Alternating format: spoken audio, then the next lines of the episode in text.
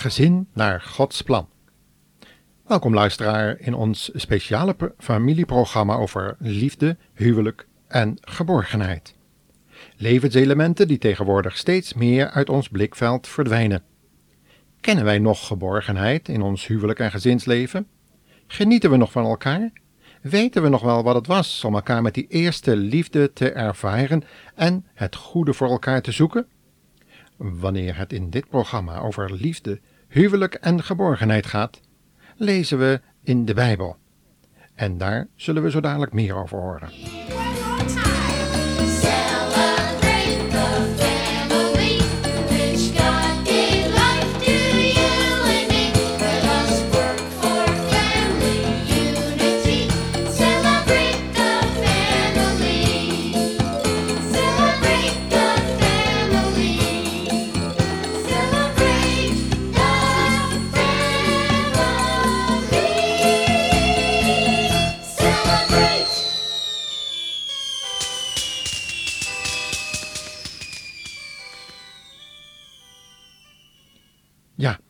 We kunnen gelukkig leven met de vrouw van wie we houden. We lezen dat in Prediker 9, vers 9. Dat is duidelijke taal. Luister maar. Geniet van een gelukkig leven met de vrouw van wie u houdt gedurende de dagen van uw voorbijglijdend leven. Want dat komt u toe in dit leven, bij alle moeite die u zich op aarde getroost. Wanneer je de vrouw naar je hart gevonden hebt, ben je gelukkig mens, zegt de wijze Salomo in Spreuken 18, vers 22. Zelfs God is er gelukkig mee als je een goede vrouw vindt en, volgens Spreuken 19, vers 14, heeft hij er zelfs behagen in om je te helpen bij zo'n taak. Erfgoederen ontvang je gewoonlijk pas na het overlijden van familieleden. Je hoeft daar niets voor te doen. Het valt je toe, zegt men wel eens. Maar het vinden van een goede en verstandige vrouw kost tijd, energie, geduld en volharding. En zeker niet op de laatste plaats het gebruik maken van de mogelijkheid tot gebed, zodat je Gods wil te weten komt. Juist omdat het een keuze voor het leven is, moeten we grondig voorbereid zijn om een goed huwelijksleven te kunnen ervaren. En is er een betere voorbereiding dan het biddend zoeken naar Gods wil en leiding in deze belangrijke levensfase? Het is immers een keuze voor het leven, zegt Paulus in Romeinen 7, vers 2. Luister maar hoe hij dat zegt. Laten wij het voorbeeld nemen van een getrouwde vrouw. Zolang haar man leeft, is zij voor de wet aan hem gebonden. Dat is heel duidelijk. Maar het is even duidelijk waarom zoveel jonge mensen kiezen voor samenwonen en niet voor het langdurige verband van het huwelijk, dat door de wet wordt bekrachtigd door getuigen. Helaas blijkt het huwelijk voor veel jonge mensen een soort harnas, wat knelt om lichaam en geest. Dat komt ook doordat we in een tijd leven waarin de wetsverachting toe zal nemen, zegt de Bijbel. Iedereen zal dan doen wat goed is in eigen ogen, zoals dat ook gebeurde in de dagen voor de zondvloed, de dagen van Noach. Maar de keuze van iemand die Gods liefde heeft leren kennen in zijn zoon Jezus Christus zal duidelijk zijn. God koos reeds bij de schepping van Adam en Eva. Hij koos voor het monogame huwelijk. Eén man met één vrouw betekent dat. En dat was niet zonder reden. En de Heer Jezus greep op deze scheppingsdaad terug in zijn spreken over huwelijk en echtscheiding. Het huwelijk is dan ook een aards beeld van een hemelse verhouding, die spreekt van de verhouding tussen Christus en zijn gemeente. Paulus spreekt hierover in Efeze 5, vers 22 tot 33, waaruit we voor deze speciale uitzending enkele teksten zullen citeren. Vrouwen, voeg u naar uw man, net zoals u zich voegt naar de Here. De man leidt zijn vrouw zoals Christus zijn gemeente leidt. Hij gaf zijn leven om haar te redden. Mannen, geef uw vrouw diezelfde liefde als Christus aan zijn gemeente gaf toen hij zich volledig opofferde. Christus zonderde zijn gemeente voor zichzelf af. Zijn woord was als een bad dat haar reinigde. Hij wilde dat de gemeente stralend voor hem zou staan, volmaakt, zonder vlek of rimpel. Zij moest heilig en zuiver zijn. En als een man trouwt, moet hij zijn ouders verlaten en één met zijn vrouw worden. Dan zullen zij samen één mens zijn. Ik weet dat dit moeilijk te begrijpen is, maar ik zeg het om duidelijk te maken wat voor verhouding tussen Christus en zijn gemeente bestaat. Voor ieder van ons persoonlijk komt het hierop neer. De man moet net zoveel van zijn vrouw houden als van zichzelf, en de vrouw moet haar man respecteren.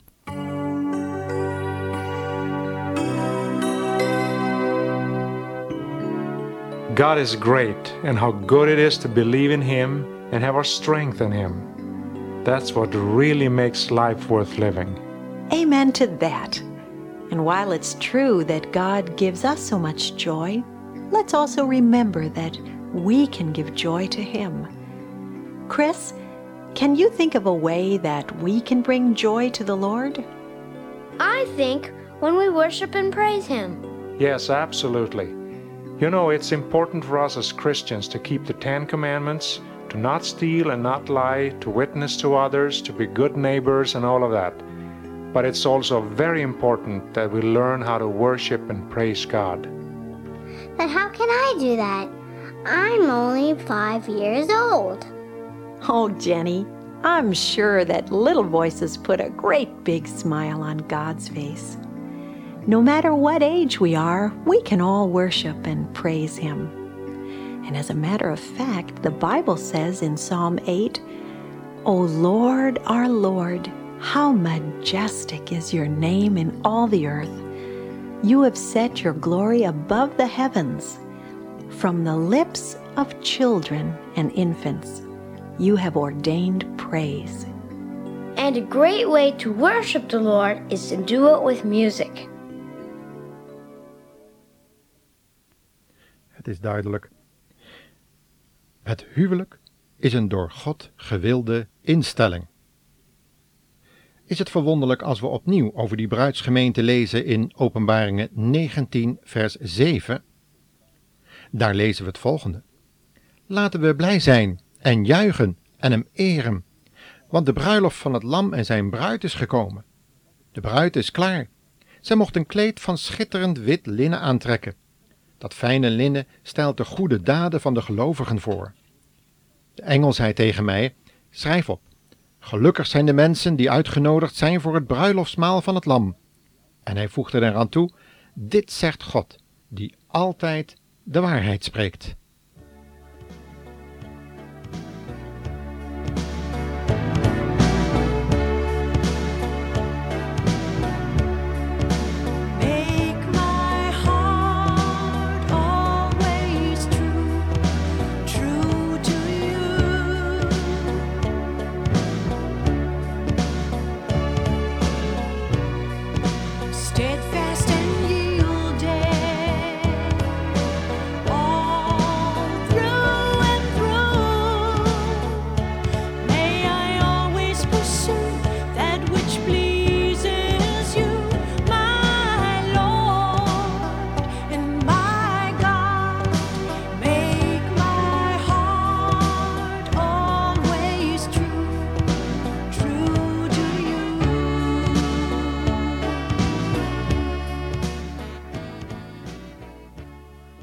Het is dus allemaal erg duidelijk. God wil dat één man en één vrouw zich door de trouw van het huwelijk aan elkaar verbinden, zoals Christus dat deed met zijn gemeente. Niemand mag daartussenin komen. Het is dan ook een heilige verbintenis, dat aardse voorbeeld van die hemelse huwelijksverhouding tussen Christus en zijn gemeente. Maar dat aardse voorbeeld is beperkt, omdat de dood en de zonde daar nog tussen beiden kan komen. Maar het hemelse beeld van die bijzondere verhouding tussen de Heer Jezus Christus en de gemeente kan niet verbroken worden door de tussenkomst van dood of zonde. Daar staat de opgestane en de verheerlijkte Heer Jezus Christus zelf garant voor. Hij is de erfgenaam van de hemelse erfenis. En die wil hij met iedere oprechte en wedergeboren gelovige delen. Samen genieten van Gods nieuwe schepping, dat is wat Christus wil. En hij ziet graag dat man en vrouw dit samen genieten nu reeds in praktijk brengen. Dat lazen we al aan het begin in Prediker 9, vers 9.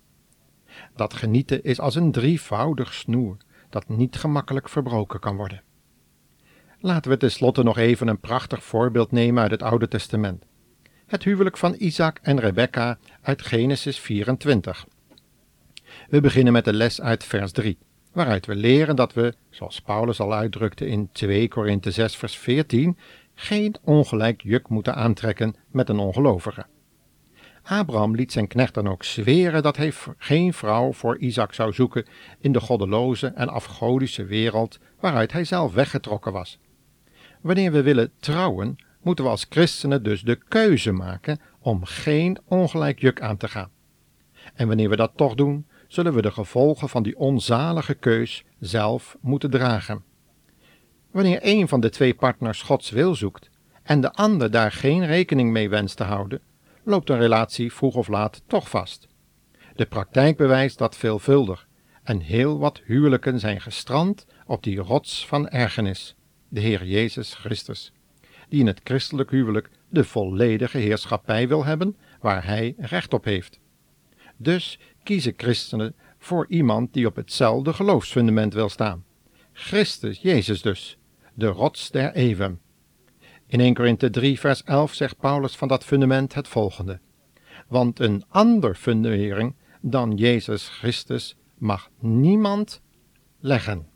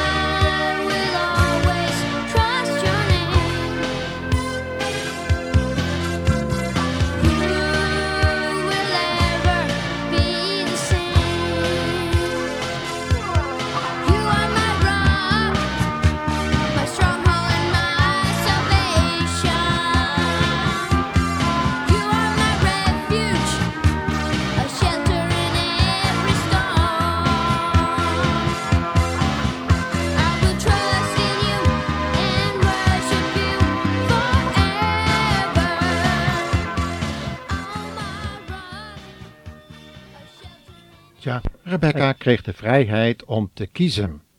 Steeds weer komt het bij de keuze van een huwelijkspartner erop aan dat er een vrijwillige keuze gemaakt kan worden. Gedwongen huwelijken hebben geen goede basis. De basis van zo'n verhouding is in feite die van een slaaf en meester. En dat is geen goede basis. Het brengt gebondenheid, dwang, manipulatie met geld, buitenechtelijke seks, overwicht en verstandelijke overwegingen met zich mee. En dat alles kan nooit gelukkig maken, omdat het allemaal gericht is om de wil te knechten, te binden. En denkt u dat dat Gods bedoeling is? Hierdoor wordt de eigen persoonlijkheid uitgeschakeld. En dan is de vrouw geen hulpe meer tegenover haar man. En de man kan zijn vrouw niet op de juiste wijze helpen. Rebecca zag dat Isaac haar volledig kon onderhouden. En wat de knecht haar van zijn meester wist te vertellen, overtuigde haar dan ook van de juistheid van haar keuze. Ze begon zich daarom volledig los te maken van haar ouderlijk huis, volgens Efeze 5, vers 31. En dat is een noodzaak om je echtgenoot naar behoren te kunnen dienen.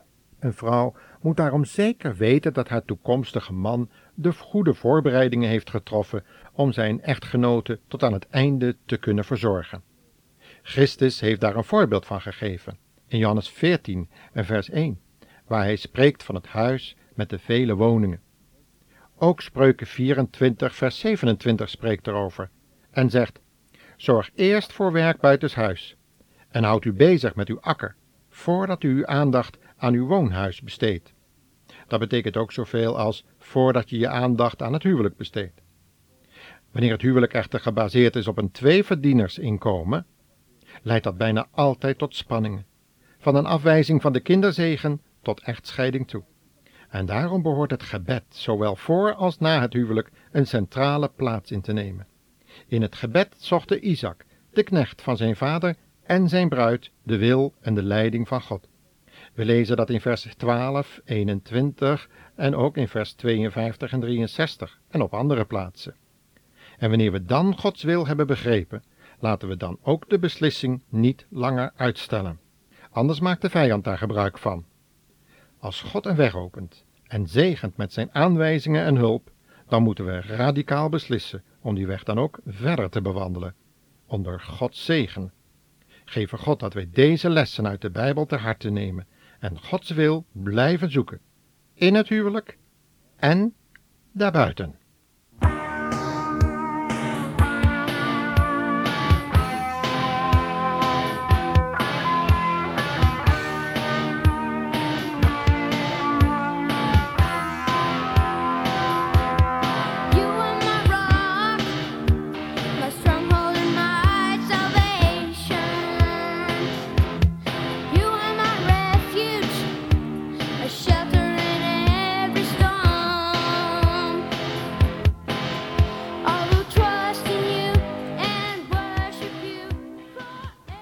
Tot de volgende uitzending.